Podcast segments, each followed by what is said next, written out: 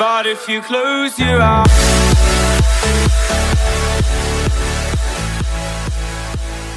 אוקיי, אז ברוכים הבאים לפרק השמיני של העונה השנייה בפודקאסט שלנו, סביבה מנצחת.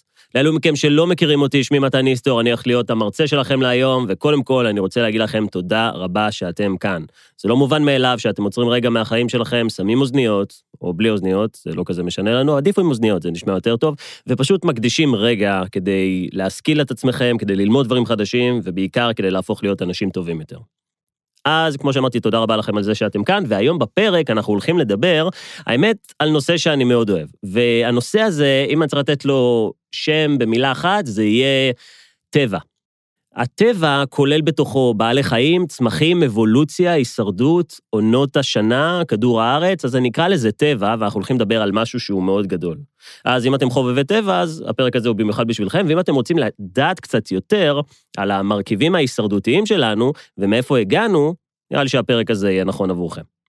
אני חושב שיש הרבה מאוד דרכים, לנו, בני אדם, ללמוד אם נסתכל על בעלי חיים. ניקח לדוגמה את החיה הנמלה. אני לא יודע אם יצא לכם לראות פעם נמלים שעומדות. זאת אומרת, אני בחיים לא ראיתי נמלה עומדת. היא תמיד בתנועה, היא תמיד בפעולה. ויש איזשהו משל שאני מאוד אוהב, שבעצם אומרים שהנמלה חושבת חורף כל השנה. זאת אומרת, הנמלה היא כל הזמן עובדת בטירוף, כאילו אין זמן, וכאילו winter is coming, ושחייבים לעשות דברים, ובגלל זה גם אם תעצרו נמלה, היא תמצא דרך לעקוף. לא יודע אם יצא לכם לשחק עם זה פעם, אבל אם יש נמלה שהיא בתוך השביל, ותשימו לה איזשהו מכשול, היא פשוט תלך מסביב.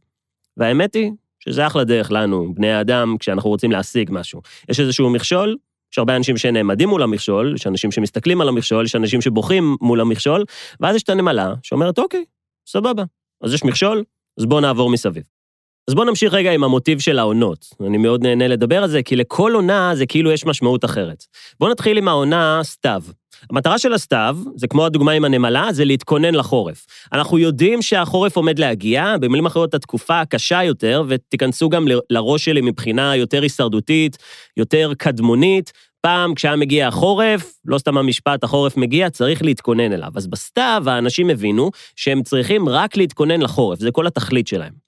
ולכן אתם צריכים לשאול את עצמכם, מה החורף שלכם? זאת אומרת, מהי התקופה שאתם יודעים שהיא הולכת להיות קשה יותר, לא מבחינת עונות שנה, כי יכול להיות שהיום בחיים שאנחנו חיים, עונות השנה לא מהוות אתגר כל כך משמעותי, אבל מהו החורף בחיים שלכם? כשתגיעו לחורף, וזה גם העונה הבאה, אתם לא רוצים לבקש חורף שהוא קל יותר, מה שאתם בעצם רוצים לבקש זה שלכם תהיה יכולת גבוהה יותר. במילים אחרות, אנחנו לא יכולים, ודיברתי על זה גם בפרק הקודם, אנחנו לא יכולים לשנות את הסביבה החיצונית. הדבר היחיד שאנחנו יכולים לשנות זה את איך אנחנו תופסים את הסביבה החיצונית, או במקרה הזה את היכולת שלנו, את הבגרות שלנו, את המשמעת שלנו, את הביטחון העצמי שלנו, בעצם זה התהליך שעברנו לאורך השנים. יכול להיות, ושוב, תיקחו שני אנשים שיורד עליהם גשם, ושני אנשים יגיבו בצורה שונה. ובגלל שאין לנו השפעה על החורף או על הקושי של החורף, ואם ירד אה, גשם, שלג או ברד, הדבר היחיד שאנחנו יכולים לבקש זה שאנחנו נהיה חזקים יותר ומוכנים יותר לחורף. העונה הבאה שאני רוצה לדבר עליה זה האביב, ובאביב, חברים, אנחנו סוף סוף יכולים לקצור את העבודה הקשה שעשינו בסתיו כשהתכוננו לחורף, ובחורף שפשוט החזקנו חזק ועמדנו על המשמר. ובאביב, חברים, תקצרו ותקצרו עם חיוך. ואז אנחנו נגיע לקיץ. ובקיץ יש לנו הזדמנות באמת ליהנות. יש לנו הזדמנות באמת לסכם את השנה שהייתה לנו, וכולנו צריכים לסכם את השנה שהייתה לנו, אחרת איך נדע איך להשתפר. אבל לא רק זה, בקיץ אנחנו גם צריכים להתכונן, נכון מאוד, שוב לסתיו, כדי להתכונן לחורף. וזה המעגליות, זה המחזור שכולנו צריכים לעבור. ובגלל שאנחנו לא יכולים לשלוט בעונות השנה, והדבר היחיד שאנחנו יכולים לשלוט זה איך אנחנו נתנהג בתוך עונות השנה, כדאי מאוד שנשתפר משנה לשנה, ודרך של סיכום שנה או להסתכל אחורה, או יותר מזה, לתכנן קדימה מה הדברים הטובים יותר שאנחנו יכולים לעשות, זה אולי הדבר היחיד שיביא אותנו להתקדמות ולשיפור בחיים שלנו. אז אמרתי שהנושא הוא טבע, בואו נשאר רגע במוטיב נגיד של חקלאות, או של לשתול דברים באדמה. אני אגיד לכם מה העניין לגבי האדמה. האדמה לא יודעת מה אתם שותלים בה. האמת שגם לא כזה אכפת לה. אבל זאת ההבטחה, זה העסקה שיש לכם עם האדמה. כל דבר שתשתלו באדמה, אתם תקבלו את אותו הדבר. במילים אחרות, אם שתלתם עגבניות, כנראה שלא תקבלו מנגו. ובאותה סיטואציה, אם תשתלו את הפעולות הלא נכונות, כנראה שגם לא תקבלו את התוצאות שאתם רוצים, או את התוצאות הנכונות. בואו ניקח את זה לדוגמה בעסקים, האמת שהפרק הבא שלנו הולך לדבר על כל הנושא של יזמות ועסקים, אז אני ארחיב על זה שם. קשה מאוד לקבל תוצאות טובות אם שתלתם באדמה או בעסק שלכם או בעצמכם דברים שהם שליליים. זה גם מאוד מזכיר, התייחסתי לזה קצת, לנושא של התת-מודע. התת-מודע זה סוג של אדמה, הוא לא יודע מה אנחנו שותלים בו, והוא פשוט מחזיר לנו את מה ששתלנו בו. זאת אומרת, מה יקרה לחקלאי שישתול באדמה זרעים של כיסוס ארסי? זה בדיוק מה שהוא יקבל. אבל אתם יודעים גם מה העניין עם האדמה? אתם בדרך כלל תקבלו יותר ממה שזרעתם. הזרעים הקטנים יכולים להפוך לשיחים או לעץ או ליער. זה גם נכון לגבי כל הדברים שאנחנו יכולים לשתול באדמה. אנחנו יכולים לשתול באדמה זרעים שהם מאוד קטנים, של דברים חיוביים שאנחנו רוצים, כמו של העץ פרי היפה ביותר והטוב ביותר שאנחנו רוצים, ואתם תקבלו עצים שלמים רק מזרעים, וזה הכוח של האדמה. אבל, כמו שהחקלאי יודע, צריך להמתין וצריך לשמור על זה למשך זמן. כמה זמן? כמה זמן שצריך. ובאותו הכיוון, בואו נדבר על הנושא של גדילה ושל צמיחה. ובואו ניקח צמחים או עצים. ונשאלת השאלה, כמה גבוה עץ יגדל? והתשובה היא, עד כמה שהוא יכול. אתם לא תמצאו שום עץ בטבע שגדל רק עד רמה מסוימת. כל צורות החיים בכדור הארץ גדלות עד רמת הפוטנציאל הגבוה ביותר שיש להם. כל עץ, כל צמח, כולם יגדלו עד הדבר המקסימלי ביותר שהם יכולים להיות. אבל אתם יודעים, היוצא מהכלל פה זה בני האדם. כי לבני אדם יש את הפריבילגיה שלא להיות הכי טובים שהם יכולים, שלא למקסם את הפוטנציאל שלהם, שלא לצאת מאזור הנוחות ושלא להיות הגבוהים ביותר והחזקים ביותר שהם יכולים. ושוב, בטבע, אתם לא תמצאו את זה. רק אצל בני האדם, איכשהו, יש לנו את הפריבילגיה הנוראית הזאת של לעצור את הגדילה שלנו, של להחליט שאנחנו לא רוצים להיות 100 שאנחנו רוצים להיות 60 70 ואתם יודעים מה? הרבה אנשים לוקחים את זה. ובעוד שהטבע יכול ללמד אותנו כמה דברים על אבולוציה ועל הישרדות, בני האדם פשוט לא לומדים, והם כל הזמן מסתפקים במה שיש להם. ושוב, קשה למצוא אנשים שמתנהגים כמו העצים הגבוהים ביותר, שרק רוצים להיות כמה שיותר גבוהים וכמה שיותר חזקים, וזה, חברים, סביבה מנצחת. אז אני רוצה לדבר איתכם על נושא שמצאתי אותו, שאני מאוד מתעניין בו. יש לנו בטבע שלוש צורות של דרכים שבהם הורים יכולים לגדל את הילדים שלהם. הדרך הראשונה, וזאת תהיה הדרך ההישרדותית והקשה ביותר, זאת תהיה ביצה שבוקעת, אבל שההורים לא נמצאים מסביב. זה בעצם היתרון של ביצה. הוולד, או התינוק, או הגוזל, או מה שזה לא יהיה, יכול לבקוע, וההורים לא צריכים להיות בסביבה, הוא פשוט יבקע כשהוא יהיה מוכן. אבל אז באותו הרגע, נגיד הגוזל שבקע מהביצה, צריך לשרוד בעולם לבד, בלי השגחה של הורים, בלי לימוד, בלי שמירה ובלי ביטחון. וזאתי, חברים, רמת ההישרדות הגבוהה ביותר. אבל אצלנו, בני אדם, זה לא המצב. הרמה השנייה שבהם הורים יכולים לגדל את הילדים שלהם, ושוב, אנחנו עדיין בעולם החיות, זה שחיה מולידה צאצא אחר, והיא שם, כי הרי היא הולידה אותו, הוא יצא מהגוף שלה. אבל אותו הורה שומר על הצאצא שלו לרמה מאוד בסיסית. זאת אומרת, עד שהוא יודע ללכת, עד שהוא יודע אולי לרוץ, עד שהוא מבין איך העולם עובד, ואז הם די משחררים אותו, או שהם קצת משחררים את ההשגחה. ושוב, אצל בני אדם זה לא המצב. הגרסה השלישית שמצאתי, וזו הגרסה של בני האדם, זה שההורה, או במקרה הזה האימא, מולידה את הילד או את הילדה, ותקשיבו טוב, הם שומרים עליהם עד גיל 30.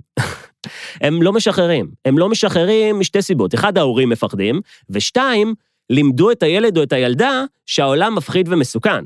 ואני פוגש את זה יותר ויותר היום. זאת אומרת, יותר ויותר ילדים ממשיכים, במקרה הזה נגיד, לגור בבית של ההורים, או להיתמך כלכלית על ידי ההורים, או לא נורא, תמיד יש לי לאן לחזור, ובהשוואה לחיות, לא פשוט זורקים אותם לשטח של מה שנקרא תתמודדו. זה מגיע כמובן מפחד של ההורים. אני אתן לכם דוגמה שהיא מאוד מעניינת לגבי משהו שקרה במשפחה שלי. אני הבכור, ובעצם יש לי עוד שני אחים קטנים, וכולנו גרנו בעצם אה, בהרצליה, שם ההורים שלי גרים, ושם גם אנחנו גרנו כמשפחה. כשאני הגעתי, זה היה בגיל 25, אני יצאתי מהבית, עברתי לגור בדירה משל עצמי, ואז אחרי כמה שנים אח שלי עבר לגור בדירה משל עצמו, והאמת היא שבחודשים האחרונים להקלטת הפרק הזה, אחותי עברה לדירה משלה. ופתאום ההורים שלי מצאו את עצמם לבד בדירה, בדירת חמישה חדרים בהרצליה, בלי ילדים.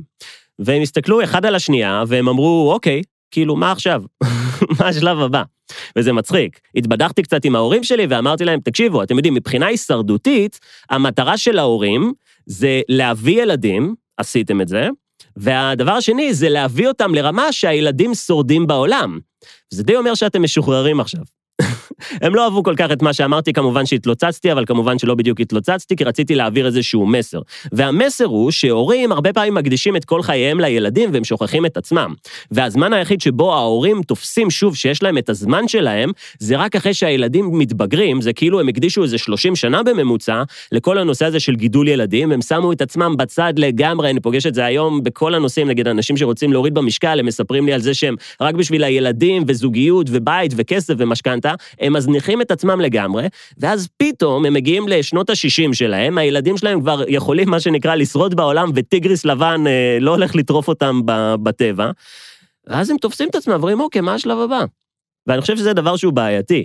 אני חושב שזה בעייתי לא בגלל שההורים נורא אוהבים את הילדים שלהם, אלא פשוט בגלל שהם הרבה פעמים מונעים מפחד, הם אפילו אולי לא כל כך סומכים על זה שהילדים שלהם יצליחו להתמודד בעולם, או על זה שאם הם ישחררו אותם מוקדם מדי, או יפסיקו לעזור להם עם כסף, או בתמיכה, אז מה יקרה עם הילדים שלהם? זה מגיע הרבה פעמים מפחד, זה מגיע הרבה פעמים מזה שההורים הם חוו אולי דברים לא טובים בילדות שלהם, והם אומרים, אני לא רוצה שלילדים שלי, שלי יהיה ככה.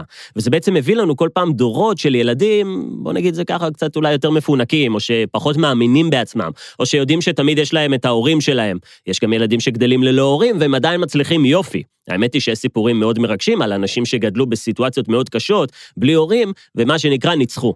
ואת זה אני ממש אוהב. וכשאני מדבר איתכם על כל הנושא שבהם ילדים יכולים לגדול, דיברנו על האופציה הראשונה, שזה פשוט גוזל שבוקע מביצה בלי הורים ומה שנקרא תתמודד, כמו לזרוק ילד למים ותלמד לשחות, שיהיה בהצלחה, יכול להיות שהוא ימות, אבל גם יכול להיות שהוא ישרוד בצורה שהיא מאוד מהירה, כי הוא עם הגב לקיר. האופציה השנייה זה חיות שמולידות את הילדים שלהם, אבל מלוות אותם רק בשנים הראשונות שלהם או בתקופה הראשונית שלהם, ואז משחררים אותם לדרכם, מה שנקרא תתמודדו. ותשימו לב אם זה קורה אצלכם בבית או במשפחה, ואם יש כאן הורים שמאזינים, ואני יודע שיש, תשימו לב לדרך שבה אתם מגדלים את הילדים שלכם, וכמה אתם עוטפים אותם בכפפות של משי. אני אתן דוגמה שאני מאוד אוהב, וזה שוב הנושא של הזחל שנכנס לגולם כדי להיות פרפר, כי זה משמעות האבולוציה, והגולם מתאר תקופה של למידה, של התמודדות. ודיברתי על זה גם בפרק הראשון, אז אם לא הקשבתם, אתם מוזמנים להקשיב שוב לפרק הראשון, אבל אני אתן פה דוגמה שלא נתתי. אם אתם תעזרו לזחל שנכנס לגולם לצאת מוקדם מדי, ונגיד אתם תחתכו בשבילו את הגולם, אתם יודעים מה יקרה לגולם? הוא ימות באותו הרגע. במילים אחרות, רק ברגע שהגולם, או הפרפר שכבר חי בפנים, מסוגל לפרוץ עם הכנפיים שלו החוצה את הגולם, רק אז הוא באמת מוכן להיות פרפר. כי הסיבה, אגב, זו סיבה אבולוציונית, הכוח שצריך כדי לקרוע את הגולם זה הכוח שהכנפיים צריכות כדי להעיף אותו באוויר. ולכן יש היגיון בדברים. אבל תחשבו גם מה קורה אם אתם שומרים את הזחל שלכם בגולם יותר מדי, שהוא כבר ממזמן מוכן לפרוץ החוצה, שהוא ממזמן רוצה לעוף ושהוא מסוגל והוא יכול, אבל אתם רק עוטפים אותו בעוד שכבות ועוד שכבות, מתי שהוא יגיד, טוב, די נוח לי כאן. בשביל מה אני צריך יותר מזה? זה פשוט יגרום לילדים או לדור הבא שלנו להיות באמת אנשים שפחות מאמינים בעצמם, שיודעים שהם יכולים לקבל את הדברים שהם רוצים, נגיד מההורים שלהם או מהמשפחה שלהם, ושתמיד יהיה מי שידאג להם, כי ככה חינכו אותם מגיל ילדות. ואז אני פוגש את זה הרבה פעמים. אנשים שמה שנקרא קופצים למים וקופצים לעולם האמיתי, הם חוטפים איזשהו הלם. הם מבינים שהם לא יודעים איך להרוויח כסף, הם מבינים שהם לא יודעים מה הם רוצים לעשות בחיים, הם מבינים שהם מעולם לא חשבו על הדברים ברצינות, רק שבאמת הם צריכים לעשות את זה. ולכן, אני עדיין לא הורה, נכון לנקודת הפרק הזה, אבל הדבר שאני ממליץ לכם כהורים, זה לדבר כל הזמן עם הילדים שלכם על תחושת המסוגלות שלהם, ועל זה שהם יכולים להשיג כל מה שהם רוצים, ושאתם שם כדי לתמוך, אבל לא כדי לייצר את הדברים האלה מאפס, וכמובן שככל שהילדים שלכם הולכים ומתבגרים, אתם רוצים לשחרר יותר ויותר, כי אחרת יהיה לכם זחל שחי בתוך הגולם, או במקרה שלכם ילד שהוא פשוט גולם. אז חברים, לסיכום הפרק השמיני של העונה השנייה, אני רוצה להגיד לכם תודה רבה שהייתם כאן. בפרק הזה דיברנו על הטבע ועל צורות החיים בכדור הארץ. דיברנו על זה שיש לנו כמה צורות של חיים, יש לנו את הצמחים ויש לנו את העצים, ושיש לנו גם את העניין של להתכונן לחורף, ושיש לנו את העניין של לקצור באביב, ולסכם בקיץ ולהסתכל אחורה. והסברתי לכם שכל צורות הטבע באבולוציה ובכדור הארץ, כולם שואפות להיות המקסימום הגבוה ביותר שהן יכולות, רק מלבד בני האדם. ותשאלו את עצמכם, האם אתם שואפים להיות העץ הגבוה ביותר והחזק ביותר, או שאתם מתפשרים על החיים שלכם.